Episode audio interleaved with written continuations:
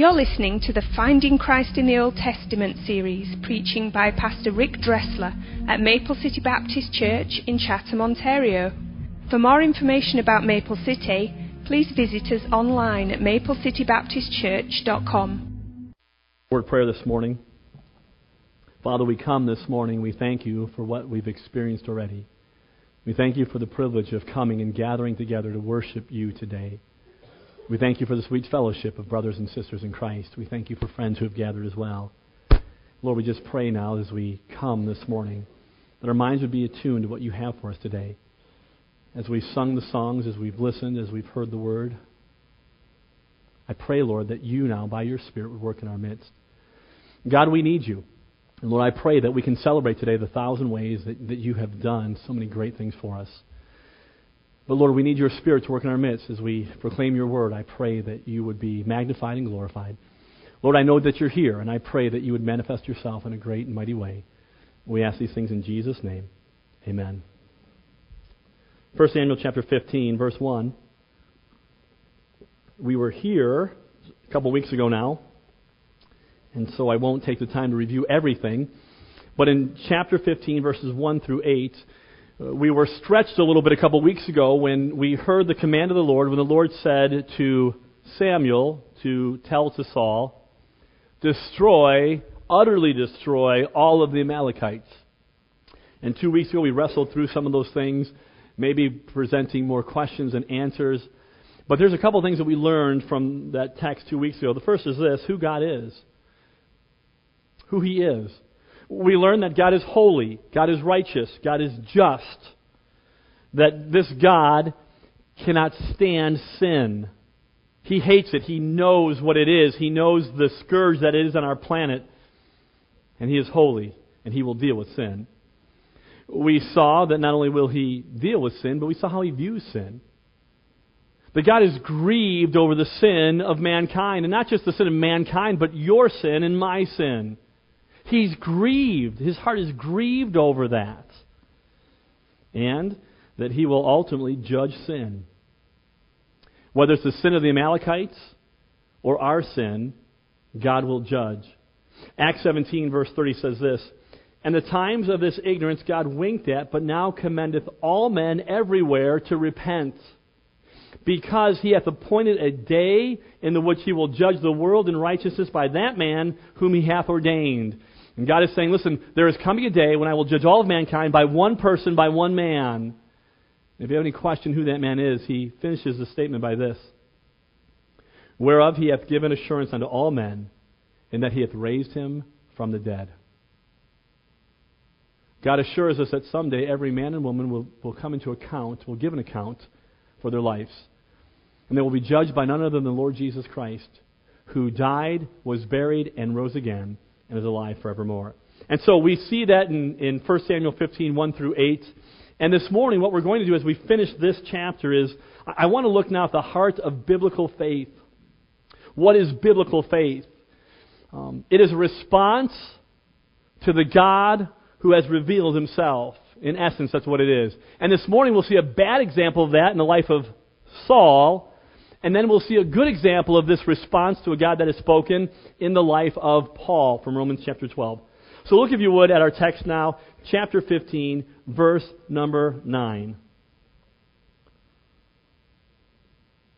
But Saul, after this command, but Saul and the people spared Agag.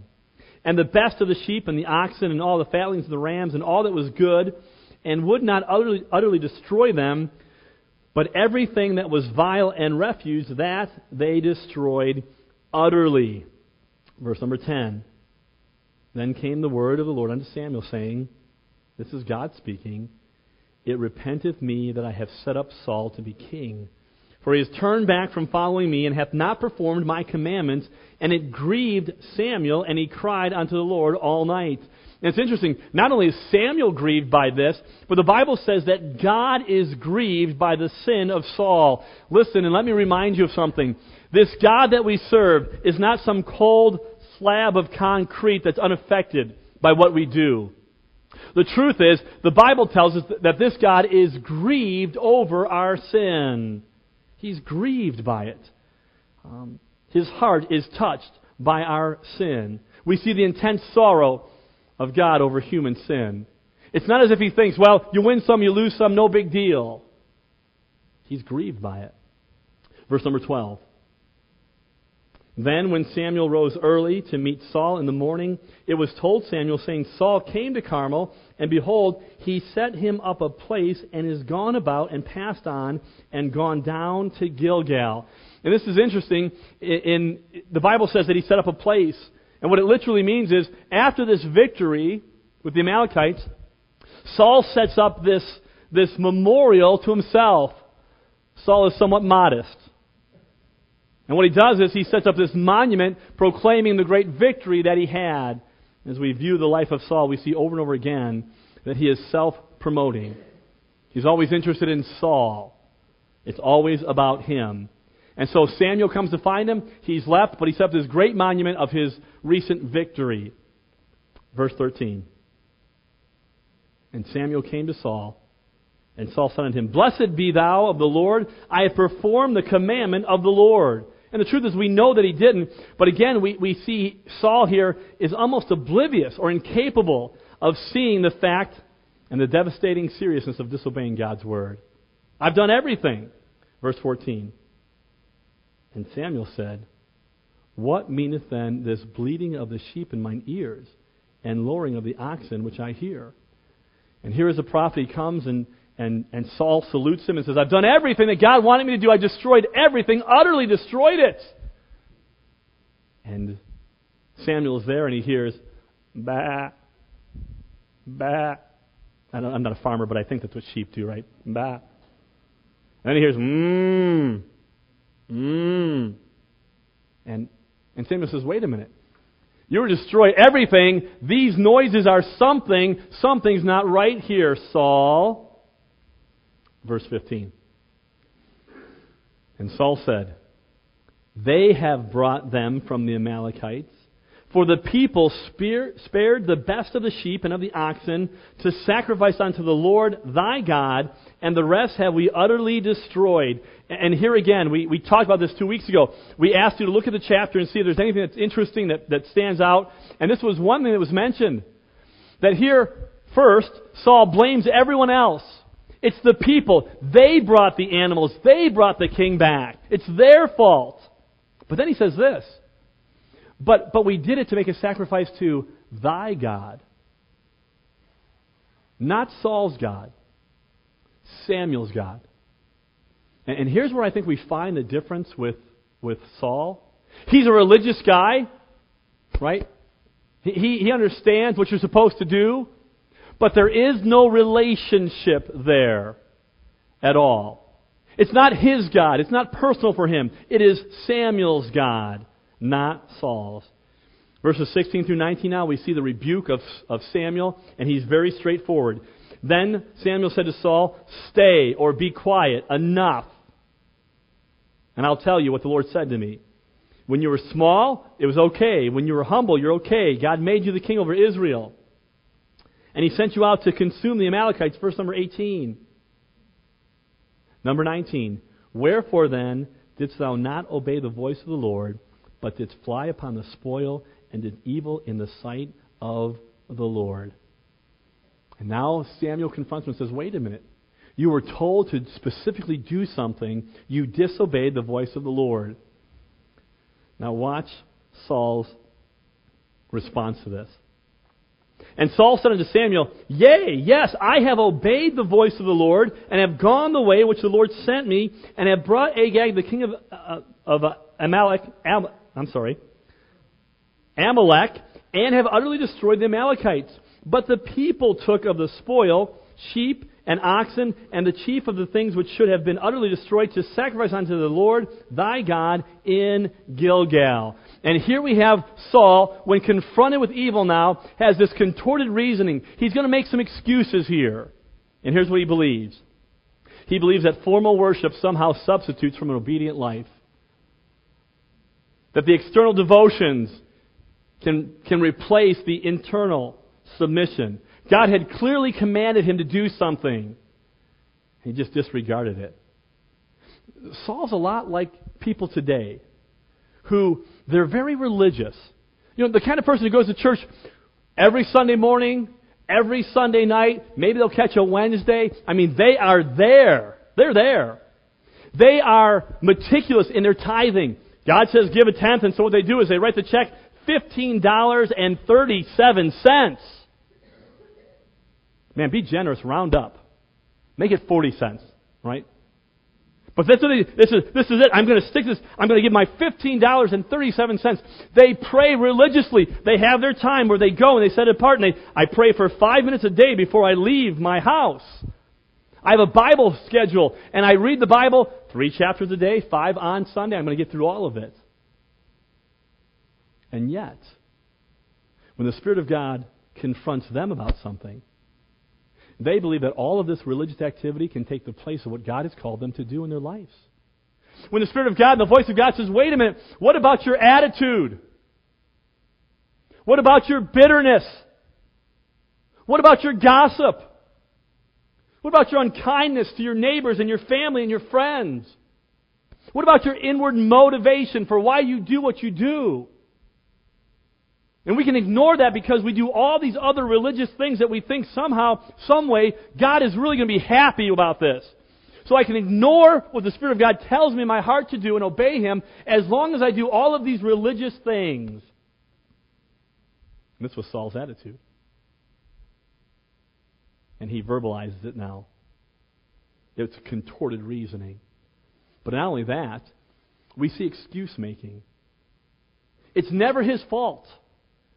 It's always somebody else. The people did it. The soldiers did it. And the truth is, they had nothing to do. Saul was the king. It was his responsibility. And yet he blamed everyone else. Listen to me. The person who is good at making excuses is rarely good at anything else. We have a generation of people today, and they want to blame everybody. It's my parents' fault. Ever heard that before? Some of you use that. Can I tell you, if you're in your 20s, 30s, and 40s, you got to quit using that now because you're an adult. And nobody comes out of childhood unscathed. We all had parents who blew it, who made mistakes, who did dumb things. But it's my parents' fault. It's my kids' fault. If you knew my kids, we were out the other day and we, we went to a, a class a special needs class at McGregor, John McGregor. And one of the teachers was there, and uh, they were talking about Gregory, who does some work there. Sorry, Greg, he's embarrassed, and I know. I'm sorry. I'll, I'll make it up to you. I'll give you a dollar later on. Um, and the teacher was saying, "Man, we just love Greg," and they're going on and on. And then she started talking. It wasn't teacher, it was worker. She started going, "Man, I wish my kids were like that." And she started talking about her kids. They're terrible. They're lazy. They have no direction. And I'm sitting there thinking, you know, I want to help her out. Say, oh, Greg's really a bad kid. Don't, you know, I'm trying to make it better for her. And she's telling how terrible her kids are, and her, her, her friends' kids are terrible, and it's all their fault, and on and on and on. We blame everybody. It's my kid's fault. It's the church's fault. Can I tell you something? If you're in a church for any length of time, somebody in that church is going to hurt you. I promise you. I make a promise to all of our people. I promise them this. If you're here long enough, I will personally offend you. Right? How many people can attest to that? You can raise. Oh, look, don't raise it that quick. That was not. Right? You're here long enough. I'm going to say or do something. You know why? Because we're full of imperfect people. And, and we're here, and listen, I know people have been hurt in church. You got to quit blaming church, man. Society, the government. I mean, it goes on and on. Listen to me. You can continue to do that like Saul did that, but it doesn't help anything. Nothing. Zilch. Zero. Nada. Null. Nothing. And if you continue to do that, you will never grow. Never. You know what Saul's response should have been? You're right, Samuel. I sinned. I blew it. It's all me. It's me. It's me, oh Lord, standing in the need of prayer. But he doesn't do that. He blames everybody else for his problems, and it's not helpful. It's not healthy. It's sinful. It's sinful. And he thinks somehow it's going to get him off the hook with his disobedience to God. Verse number 22. Here is Samuel's response to the excuses and contorted reasoning of Saul. Verse number 22. And Samuel said, Hath the Lord as great delight in burnt offerings and sacrifices as in obeying the voice of the Lord? Behold, to obey is better than sacrifice, and to hearken than the fat of rams. For rebellion is as a sin of witchcraft, and stubbornness is as iniquity and idolatry. Because thou hast rejected the word of the Lord, the Lord also rejected thee from being king. Samuel says, I hear your excuses, Saul. I, I, I hear your contorted reasoning. And here's what he says You're crazy. You're crazy. What kind of God do you think you're serving? Do you think that He delights in sacrifices more than obedience? You think He's happy about that? Do you think He's more concerned with dead animals on an altar than a heart that is living and obedient to Him? You have some misconception about God. It is not right. It is not right at all. God doesn't need our donations. What does Psalm 50 tell us? Every beast of the forest is mine, the cattle upon a thousand hills. Two verses later, he says, For the world is mine and the fullness thereof. God doesn't need a gift from you or from me. He doesn't need any of those things. And yet Saul believed he could disobey God, and yet if he did religious stuff, he'd be okay. And Samuel says that's not the case. That's not the heart of biblical faith. The heart of biblical faith says, I will respond to the God who has spoken in obedience. Obedience surpasses sacrifice. Obedience surpasses ritualism. Obedience surpasses religion. And to willingly disobey is to rebel against God. It is the height of arrogance and presumption. And look what Samuel says about, about this act of his. He said it's equivalent to witchcraft. He said, Saul, when you, when you decided to say, God, I don't care what you have to say, I'm going to do something religious instead, he said, it's like witchcraft or divination. You rejected God. You've adopted another religion. It's not about me anymore, God. It's about you. That's a problem. It's a problem. Matter of fact, it's a capital offense in Israel's economy during this time. And then he says, it's stubbornness, it's arrogance, it's insubordination, it's idolatry. You're removing God from his rightful place. You rejected him, and he's rejected you. All the smoke and fat from the altar could never replace the pleasure God would have from the sacrifice of, of Saul's own will. God, God wasn't concerned about an animal or a sacrifice. He was concerned about Saul saying, God, here's my life. I hear your voice. I'm going to respond in faith and do what you've asked me to do. That's what God's pleased with. You know, I read that text last couple of weeks and it just drew me to Romans chapter 12. Let's go back there now this morning as we make some closing thoughts. As we compare now Saul's life to Paul's life, Romans chapter 12. I made mention already of, of chapter 12. Let's begin verse number 1. I beseech you, therefore, brethren, by the mercies of God, I beseech, I beg, I implore you. Uh, therefore, he's referring back to everything that Paul has done in the past. Paul says in chapter 12, listen, I, want to beg you now, by the mercies of God, everything that I've talked about before this point, remember what I said? Chapters 1 through 11, all about the gospel. The mercies of God are about the gospel. Our faith is rooted in what took place at Calvary. Um, that's what our faith is about. And Paul says, listen, I want you to think back about that, the gospel of Jesus Christ, which is simply this that all of us as rebel sinners, we've rebelled against God. We've turned our back on Him. We said, I'll do it my own way. We're under God's condemnation and wrath. We deserve His justice. And yet God steps in through the redemption of His Son and provides a substitutionary atonement for mankind. We call this the great exchange. His life for mine, perfection for that which is guilty, His righteousness for my ungodliness. And the doctrine of the gospel is so powerful that Paul breaks out into this praise at the end of chapter 11. The flow from doctrine or theology to doxology or praise, thanksgiving, and then he flows to duty, what we're supposed to do. This morning, listen to me. The greater our comprehension of what God has done for us, the greater our commitment to Him will be. The songwriter had it right when he said, Love so amazing, so divine, demands my soul, my life, my all. And this morning, believer, listen to me. The, the more we understand and comprehend what Jesus Christ has done for us on Calvary, the greater our commitment will be to Him. Some of us, we sit back and we do nothing. And the reason we do nothing is we never thought about what was purchased for us at Calvary. Jesus Christ gave His life for your sin and mine. And so He says, because of that, there's an obligation for us. Look at the rest of the verse in chapter 1. He says, I beseech you by the mercies of God that you present your bodies a living sacrifice, holy, acceptable unto God. And that, and that phraseology takes us back to the Old Testament, a sacrifice. You understand that. They took the animal, they put on the altar, they lit it on fire, it was completely consumed. And Paul says, in light of what Jesus Christ has done for you, we praise, we're in wonder of it. Now here's what the duty is. The duty is now, give yourself a living sacrifice, holy to God. Our attitude after understanding the gospel should be God, here is my life, completely consumed. The body means everything that we are a living sacrifice, holy, acceptable. My friend, what God wants from believers today is this He wants our lives.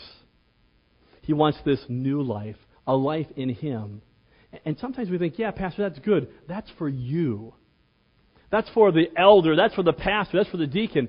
No, Romans was written to all of us, to every believer. That Paul says, when you understand what you have in Christ, the natural flow from that is praise, and then there is a duty. There is something I ought to do in light of what God has done for me. He says, a living sacrifice. And then he tells us, it is reasonable. It is reasonable. Some translations say it's your spiritual worship. But what Paul's saying here is listen, follow the logic. If Jesus Christ died for your sin, was buried, took the wrath of God, the logical thing for us to do then is to live for Him. If my eternal, eternal destiny has been forever changed, if I am cleansed from my sin, if I am forgiven, if I have a new nature and I'm a new creature in Christ, if I've been reconciled back to God now because of what Christ has done, then it makes sense that the reasonable thing for me to do is say, God, I now will live for you. I'll live for you. Here's my life as a pastor, as a plumber, as an engineer, as a factory worker, as a homemaker. God, here is my life.